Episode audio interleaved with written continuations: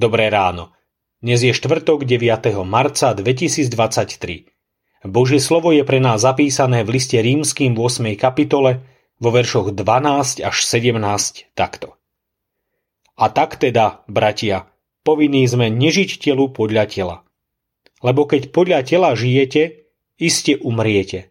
Ale ak skutky tela duchom umrtvujete, budete živí. Lebo všetci, ktorých duch Boží vedie, sú synovia Boží. Neprijali ste predsa ducha otroctva, aby ste sa zase báli, ale prijali ste ducha synovstva, ktorým voláme Abba Oče. A ten istý duch spolu s našim duchom osvedčuje, že sme Božie deti.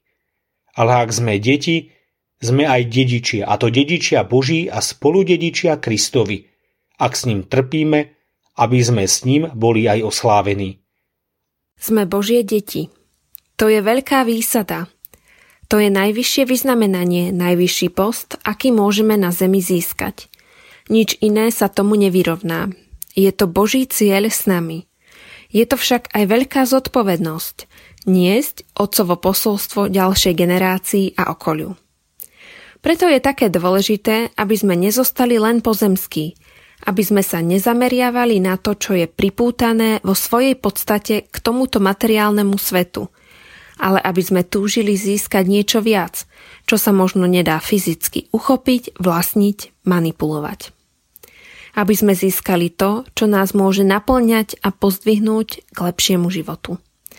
Je to oslobodzujúce poznanie, že nie sme závislí od vecí, alebo, ako to predstavuje Apoštol, že nemusíme žiť podľa tela, lebo to vedie k otroctvu a smrti no zároveň nás povzbudzuje, aby sme sa napriek tomu, že žijeme v tele, nechali viesť duchom.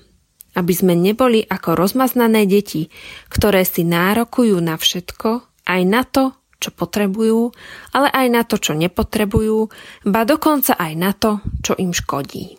Aby sme sa nechali viesť duchom, ktorý nás povedie cestou Ježiša Krista k nášmu nebeskému Otcovi.